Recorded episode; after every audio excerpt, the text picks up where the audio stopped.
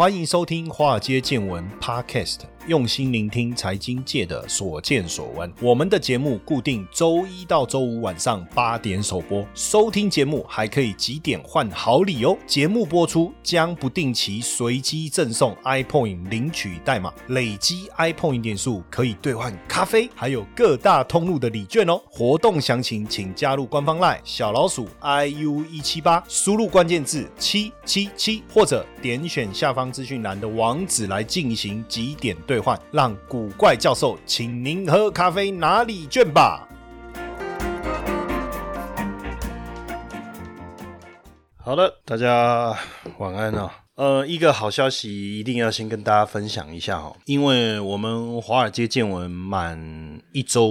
年了、哦、而且呢这个数字对我来讲是一个非常重要的突破，就是我的体重哦，不是跟我体重没有关，不过我最近体重增加了，有点麻烦了。这个疫情是不是这样？为什么不能出去动一动？哎，不过七月十二号，呃，应该算十三号，对不对？开始微解封，我们可以去户外动一动了。但是到篮球场不可以打篮球哦，我不知道这是什么鸟规定。到游泳池不能游泳，因为游泳还没有开放。但是高尔夫球。啊、哦，总算可以挥杆了哦，那至少应该开始动一动，也许我的体重会开始稍微下降一些些。因为那一天去民视录影啊，然后那个化妆师就指着我的肚子说：“哎，谢老师，你的肚子好像跟上一次来相比有点不太一样。”我说：“我知道，变大了，对不对？”好啦，当然我要讲的重点是什么啦？每次都扯太远。我们在 MixerBox 的粉丝啊，已经突破五万人啦。哦，那我们在这个古怪教授脸书的粉丝页，或者是华尔街见闻脸书的粉丝页都可以。当然大部分人可能还是都有在我们的古怪教授的脸书的粉丝页，对不对？好，没有问题。那你看到置顶的贴文，你就会看到我们要送大家 iPoint 的点数七百七十七点，只要你写一句祝贺的恭贺词，我们就送，不抽的，只要留言就送，没有限名额，你留就送，留就送，留就送，好不好？哦，因为为了庆祝这个满周年，也是一周年就这么一次嘛，因为再来就两周年了嘛。如果真的能够撑下去，哦，我的目标是十周年哦，所以不容易，不容易。那请大家一起来帮我们祝福一下，好不好？给我们更大的动力。然后呢，分享贴文还会再送一个礼物，好不好？大家再自己上去看。那当然，你到了网站上面，我要特别再跟你分享另外一个很重要的活动，就是在我们脸书粉丝页上面有一个很大的一个 banner， 它会告诉。告诉你我们一个新的一个这个线上的一个课程，叫做小资存股从零开始。那这个是我们在 MixerBox 上面独家举办的哈。那课程原本要九百九十，但是因为回馈我们的 MixerBox 的粉丝们哦， 九十九块，好不好？那因为呢我们有名额的限制，所以我们会让有订阅在我们 MixerBox 上面有订阅有赞助我们的订阅方案的同学们优先参加。呃，就是有赞助我们的订阅方案的同学同学是不用再付钱的哦，不用再付钱。那如果你什么方案都还没有参加过，你也可以报名哦。但是就是我们就看有名额你就报，有名额你就报哦。那我们要跟大家聊的是这个教你用小钱存股滚出高获利，好不好？哦，存股赚利息还是赚价差？很多人想知道。那现在股市这么高，还能不能存股？我相信你也想知道。那如果我真的要存，我要怎么选哦？我有一个独大、独家、独特的一个概念。那可是问题是。公司什么时候呃，应该说公司的价格，股票的价格在什么时候来出手是好时机哦。我就是用一些很很简单的方法来教大家，好不好？上课的时间是在七月二十六号晚上九点到九点五十分，我们会统一在 Room 透过线上的教室。那因为是一个封闭式的教室，而且有人数的限制，它的登录是有人数的限制的。那按照我们上一次的经验呢，大家报名非常的踊跃，所以呢我是建议大家赶快上去报名登记。那如果你本身就是我们 MixerBox 的赞助订阅的同学，你是可以免费参加的哦，你也赶快上去报名，不用额外再缴费了哦，提醒大家。好，那因为这一次的疫情的状况也开始就是比较和缓了嘛，对不对哦？那当然大家更关心是七月二十六号，诶，我们刚好小资存股从零开始也是七月二十六号，怎么那么刚好？就七月二十六号以后有没有机会啊变成二级，对不对？从三级降到二级。但是现阶段当然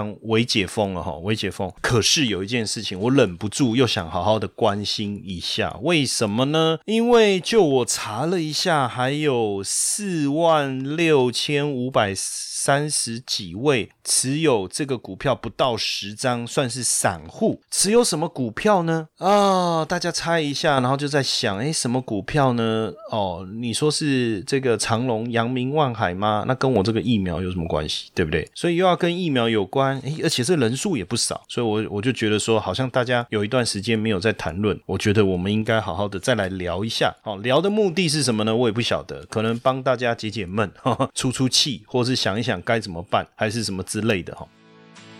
接下来就是我们今天的彩蛋时间。 iPoint 领取代码 F 五三九七， 活动详情呢请到下方的说明栏观看。这个股票呢叫做高端，哎呀没错，就是高端。大家知道吗？就是说以目前来讲，跟疾病管制署有签订新冠肺炎疫苗采购合约的就是高端跟联亚生技，对不对？诶，那有趣的事情是，之前联亚生技还没挂牌的时候，因为它是六月二十三号才挂上新柜，所以在还没有挂牌之前，你知道很多人跑去买联亚，可是这个联亚是光通讯，跟那个联亚不一样，所以我们的同学们真的很可爱，反正妈名字敲得到看就买也搞不清楚它到底是不是，我觉得有时候是不是真的有有那么夸张吗？以前你知道吗？我曾经遇过一次，就是我们在跟同学分享一个股票叫大立光，然后呢，有一个同学跑去买大立，这样，那真的有啊，真的有。所以有时候这种有趣的事情，有趣的事情。那当然，这个要讲高端，我不晓得有的人听到会不会心里面不舒服，有的人可能都不关他的事，有的人也想说好吧，来聊聊看。高端疫苗二零一二年成立的，那一开始其实叫，我不知道大家知道它的一开始的名字，一开始其实是叫基亚生物制剂啊，哦，那你就知道了，它一定跟基亚有关，对不对？就是股票代号三一七六的基亚有关，没错，是它的转投资。我们怎么去核对？比如说，呃，董事长的名字啦，十大股东的身份啦，或是里面有些自然人的名字，你会发现有几个大股东的名字都重叠，可见，当然基亚跟高端疫苗两家公司的关系是相当相当密切的哈。那如果大家对基亚还有印象的话，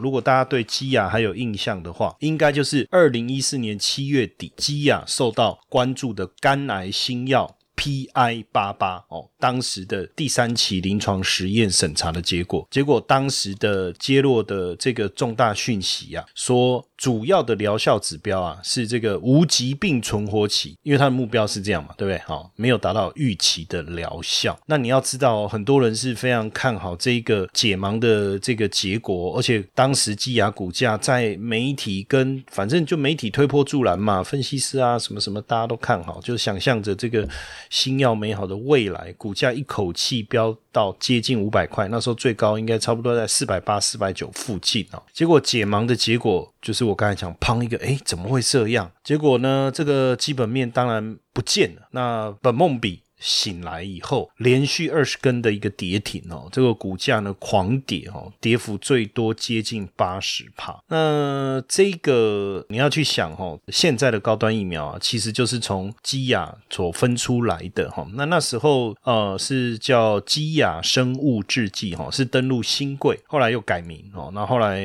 才顺利的挂牌在柜买哦，那叫高端疫苗哦。当然很多人就是因为之前是实际上确实二零二零年检调是有查出来、哦、这个母公司基亚生技的财务长在抗癌新药 O B P 啊三零一发布之前可能有内线交易的问题、哦、只是没有起诉啦、哦、没有起诉。那因为去年二零一九年高端疫苗的股价不到三十块，可是大家知道今年的五月就狂飙嘛，我看股价高端的股价最高很夸张、哦、我看到一路的大涨到超过四百块钱嘛，股价很讽刺，它的数字叫四一七、哦、四一七意思是什么？要死大家死一起吗？我不知道，反正这个数字很妙。那你看哦，短短一年半的时间股价能够涨十几倍，可是这家公司从头到尾都还没有获利，尤其是这个股东人、呃、我讲小张的散户股东啊、哦、你知道就这样一路上升、哦、在二零一九年底的时候啊，这个不到三千五百户、哦、那到最新呃，我看到七月的时候呢，七月中的时候呢，这个散户人数已经超过四万六千人，就不到十张。所以你看是不是很多散户其实四万多人啊，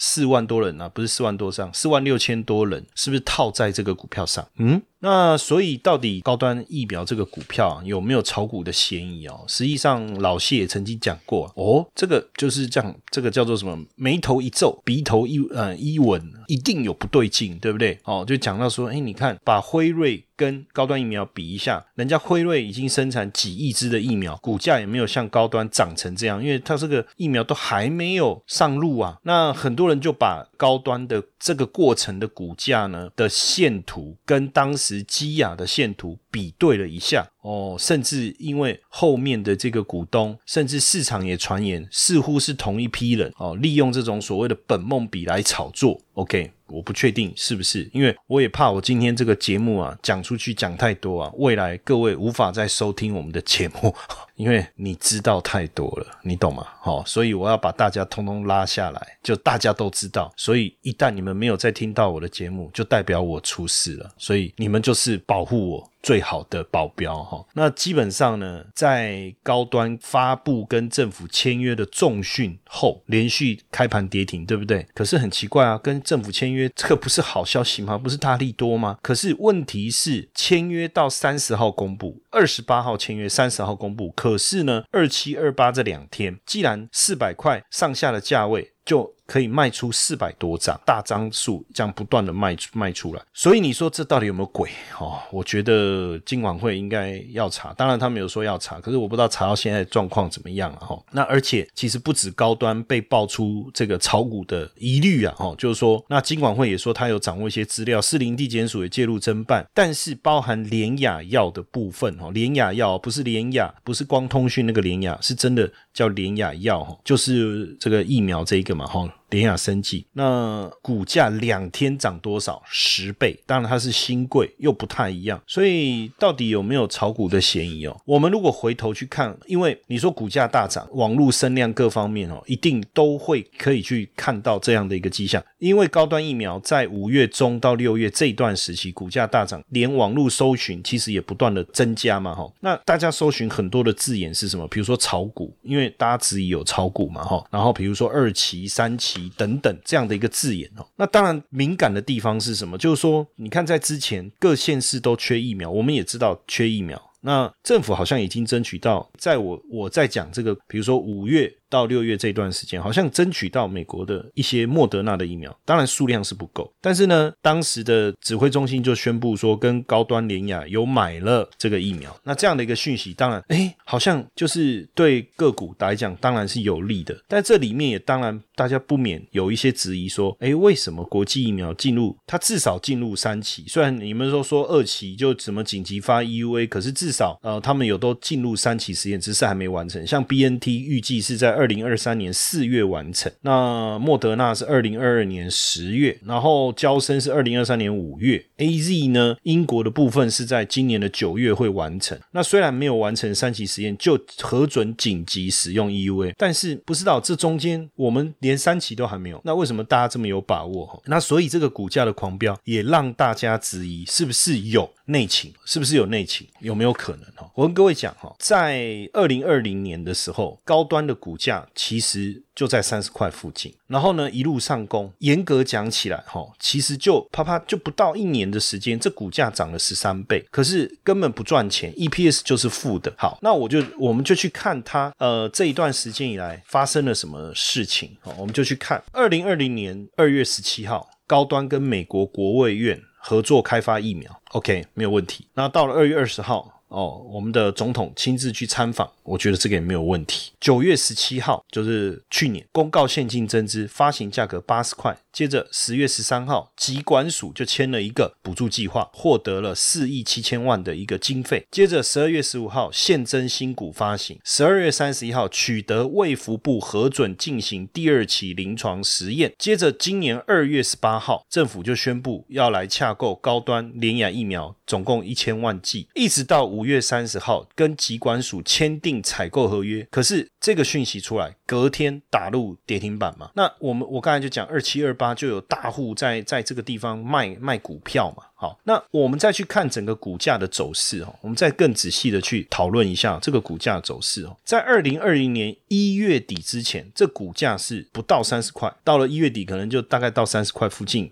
好，然后呢，在行政院院长还没有参访高端疫苗之前，也就是二零二零年六月九号之前，这股价就开始一直涨了，诶，很厉害，就开始一直涨了，还没有去参访，大家就是不是就有人知道，就开始一直涨涨涨涨涨到好政府参观的这个高端疫苗。好，然后接着呢，那时候大概在一百二十块附近，然后这中间呢，诶 ,二零二一年二月十七号的时候，德国 B N T 疫苗破局，诶，这个等一下我也再跟大家聊一下，好 ,B N T 疫苗就破局了。好，那破局当然对高端好像有利，可是真的有利吗？我们也都不知道嘛，对不对？然后它就继续涨，我一路又冲冲到一百七十块以上，然后那个时候呃，我们的这个指挥官就说国产疫苗只差无菌实验就可以放行了。那没多久三月二十二号政府就拍板要采购国产疫苗、哦、要签约，然后高端疫苗说啊有好消息哇，然后就一路涨哦齁。那这时候疫情还没有爆发，接着五月十二号啪疫情爆发，砰一个就爆冲了哇，然后呢疫情爆发股价爆冲，接着五月二十八号疾管署签约采购五百万剂，这一段过程当中你看这个股价涨得多漂亮。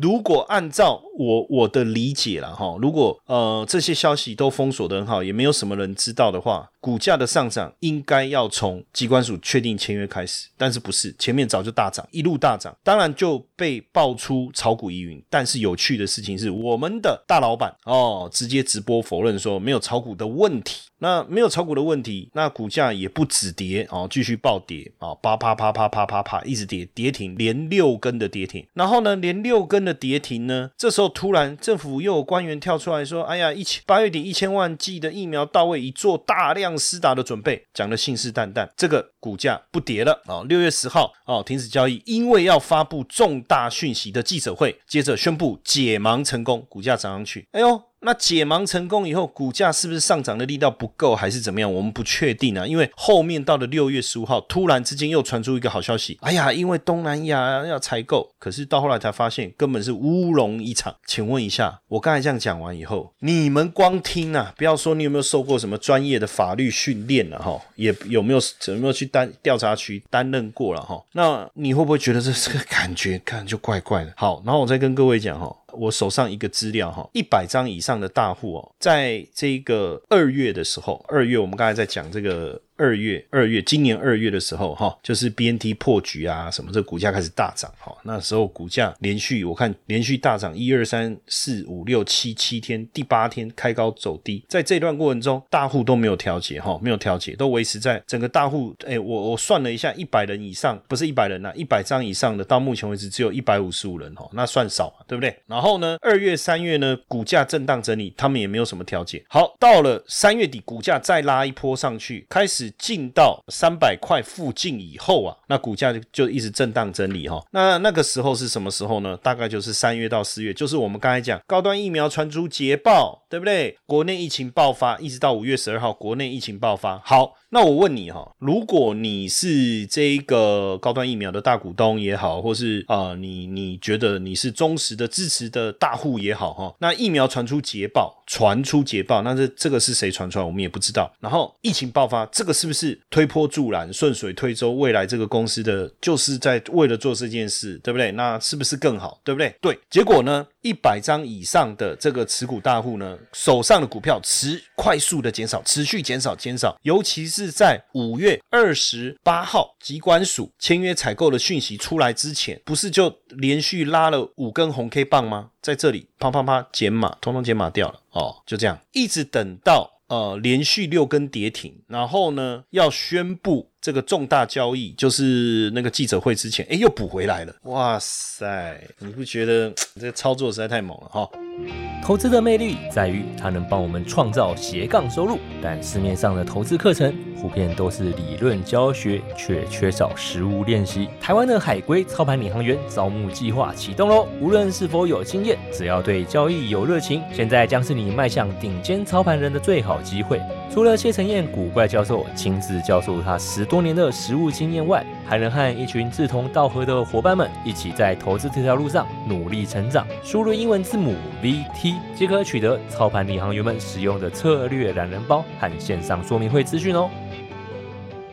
那当然，我们的十张以下的散户，反正就是从二月开始，就是这个二月开始是什么？就是这个 B N T 破局以后，就觉得哎高端可以买，反正就一路买一路买，就一路加码，加到四百一十七块十一期啊，十在一起这个时间点啊，还在加码哈。然后后来就连续几根跌停，一二三四五六六根跌停，继续加码，然后反弹回来以后，反正继续加码哦。那现在这个十张以以下的持股的人数啊，四万六千五百三十四人，总持有张数是 六点二六万张，所以你这样子一个人大概持有一到两张而已，所以你看散户是不是都被套在这边，是不是这样，对吧？哦，没错嘛，哦，哎，不知道。反反正当时讲这个也太敏感了齁，那我自己也知道，所以我们等大概这个事情过了一段时间了齁，那我们来讨论这个事情。呃，我们要发展国国产疫苗，我觉得是好事。因为毕竟呢，未来疫情会是长存，大家都知道，未来我们可能要跟这个病毒长存，那疫苗绝对会是战略物资。所以我们要有国产疫苗非常合理，但是呢这一年来这个股价的飙升既然也获得政府官员的背书的感觉哦，背书的感觉，然后呢这个联雅生技它的子公司联雅药就登陆新贵，两天涨十倍，那这个钱被谁赚走，这个财被谁发了，谁发了这个财不知道，我们要去了解，对不对？那你说这这个当中我们有机会帮 A Z 代工，不要，对不对？反正我们就是要支持这个国产疫苗，甚至说疫苗免疫桥接来取代第三期实验，不知道这中间，而且更重要的事情是，为什么我们高端第二期解盲前就要先跟他签约了，而且签的时间点这么刚好哦。当然这中间可能有一些因素我不晓得，当然我都是提出我不懂嘛，所以我就提出质疑。每剂的价格高到不可思议，而且连这个审查委员中研院院士叫陈培哲也要辞去这个审查委员，说请政府尊重科学与专业，对不对？然后呢甚至有这个官员说以自己施打的经验来大力的推荐，而且我们发现呢后来高端疫苗审查委员有近半遭到更换，而且很多都是来自于同一个体系的，那这算不算是一个量身打造的一个审查团，我们也不知道。所以这种种的这种疑云啊我都不晓得，我们的金管会是不是应该好好的查一查了哈？当然我，我我我我可以讲，我这样讲，我就觉得我我蛮紧张的哈。不过呢，我们还是有看到真的很有眼光的哈，像这个重压联雅发大财，发了多少？六亿，六年赚了二十亿，这是谁？台塑生医董事长王瑞宇，联雅要前十大股东名单。第一大股东当然就是联雅生技，持股超过五成，排第二，持股超过 百分之十五 的大股东台塑生医，那就是谁？王瑞宇，当时砸了六亿，每股认购价四块钱，后来减资持股下降，但是这六年来确实让他大赚了二十亿。当然我讲的目的不是说要说什么，我说确实还是有的人很很厉害的投资眼光嘛，对不对？但问题就是说这两个股价暴涨暴跌的背后时间点，我刚才所谈到的一些现象，难道真的没有需要好好的聊一聊讨论一下吗？当然呃，我觉得反走过必留下痕迹啊齁，所以像这种，当然你说受害者是谁我不知道啊，现在不是我刚才讲有还有四万多，总共持有六万多张吗？这些人算不算是受害者？未来他们在这种高度期待之下，那、呃、这样会不会有一些问题？他说买股票投资本来就有赚有赔，是的，没有错，那每个人要去买这个股票一定都是你自己的认知，我们也不能有任何的借口，没有错没有错。但是当一个股票有特定的力量介入，而在这中间上下其手的时候，难道没有违反法律的嫌疑疑虑吗？真的不用调查吗？大家回头来讲哈，就是疫苗这件事啊，大家都说哎，为什么到底是买不到还是不愿意买？实际上也有人说有很多条线路都要来推销辉瑞，但是我们为了保护国产疫苗一直迟迟不愿意，包括从一开始东洋生技带领复兴 B N T 疫苗，然后包括后来第二次要跟原厂交涉，我们要跟原厂交涉，包括鸿海董事长郭台铭出面等等，似乎好像疫苗一直一波三折，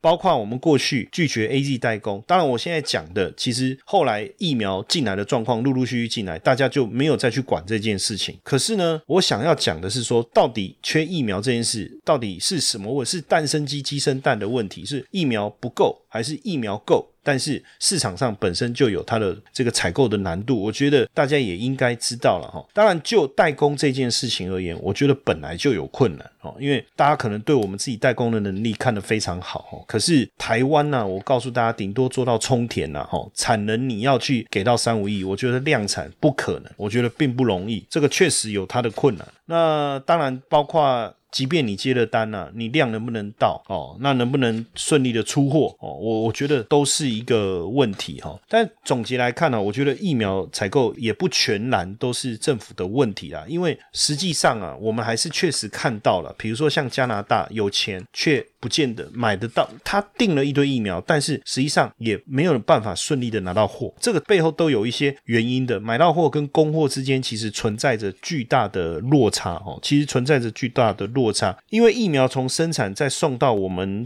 手上啊，这中间有制造、采购跟施打各个环节的一个问题，并不是那么容易啊，说实在并不是那么容易。呃，到今年年底之前，全球总计可以生产超过一百一十亿剂一百一十亿剂的疫苗，可以让全球 百分之七十五 以上的人口接种，但问题是现在的产量追不上啊。那你说实际送到各地的疫苗，其实数量也远低于大家原本预估的四十五亿支，可能三分之一多一些些、哦、那这过程中，比如说辉瑞疫苗来讲，那你生产过程也是相当的困难，你要跟六十家上游的企业采购两百六十种的成分，而且这六十家企业分布在全球十九国，所以不容易。那你说有钱的国家就撒钱，那像以色列对不对？你说那我们难道没有钱吗？其实不是。那到底问题出在哪里？其实我我觉得这中间还是有一些有一些细节啦，知道了也不要全然的好像一面倒，很多人就一直在骂，那很多人就一直说哎呀不要再责难，但是我们把整个细节理清楚啊，我觉得还是很重要。其实应该是说一开始的时候啊，我们当然也是这个来采购齁，但是还不严重的时候我们当然也采购不多，而且还有一个当时口碑它的状况就是说，你的采购就是给你一线抗疫的医护人员嘛，所以你的量要这样子嘛。那因为我们也觉得说后面可以跟 A Z 采购到，那当然大家也在想啊，因为 B N T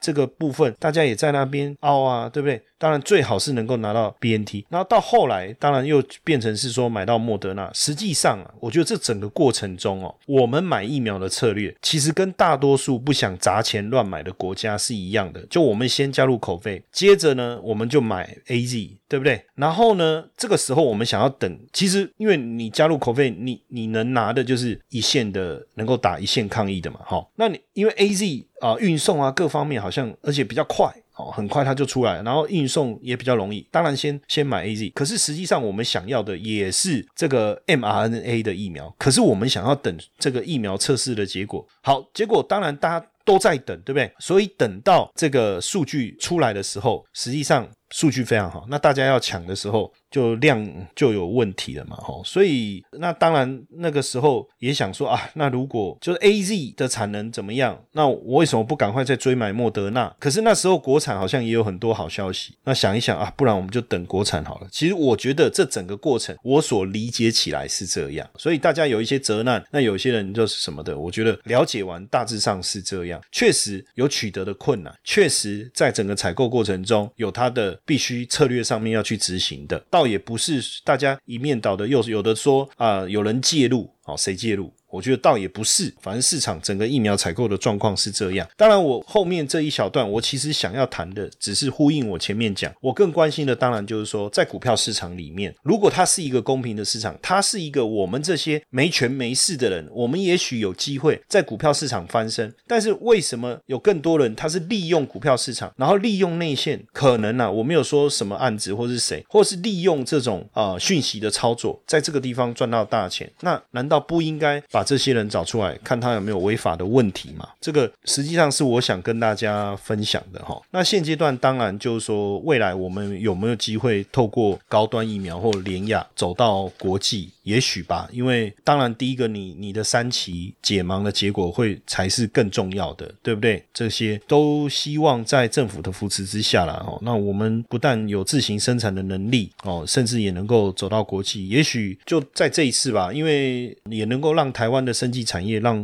整个国际市场看到，实际上台湾的疫苗产业如果你要放在整个全球来看、啊、它是一个无足轻重的啦，但也希望透过这一次 COVID 十九 能够改写整个疫苗产业的一个走向，好不好？当然现阶段我们看到有能力的国家都想要自给自足，所以这个产业的门槛就变高了，所以政府能够支持我觉得是好事，我觉得是好事，我不会觉得说啊，政府好像在帮高端讲话，倒我觉得也不是。但是问题是这当中我我比较在意的还是有没有炒作股票的一个问题啦。那我当然我今天借着节目再一次的把它提出来，也是想要呼吁一下，就是说是不是大大家应该要去重视这件事情。那我们今天的分享就到这边，谢谢大家的收听，晚安。听完华尔街见闻 Podcast， 你是不是也有很多话题想跟古怪教授讨论呢？华尔街见闻在 MixerBox 开放语音互动咯，每周一到周五晚上十点线上直播开房，现在就下载 MixerBox App 来和古怪教授聊聊天吧。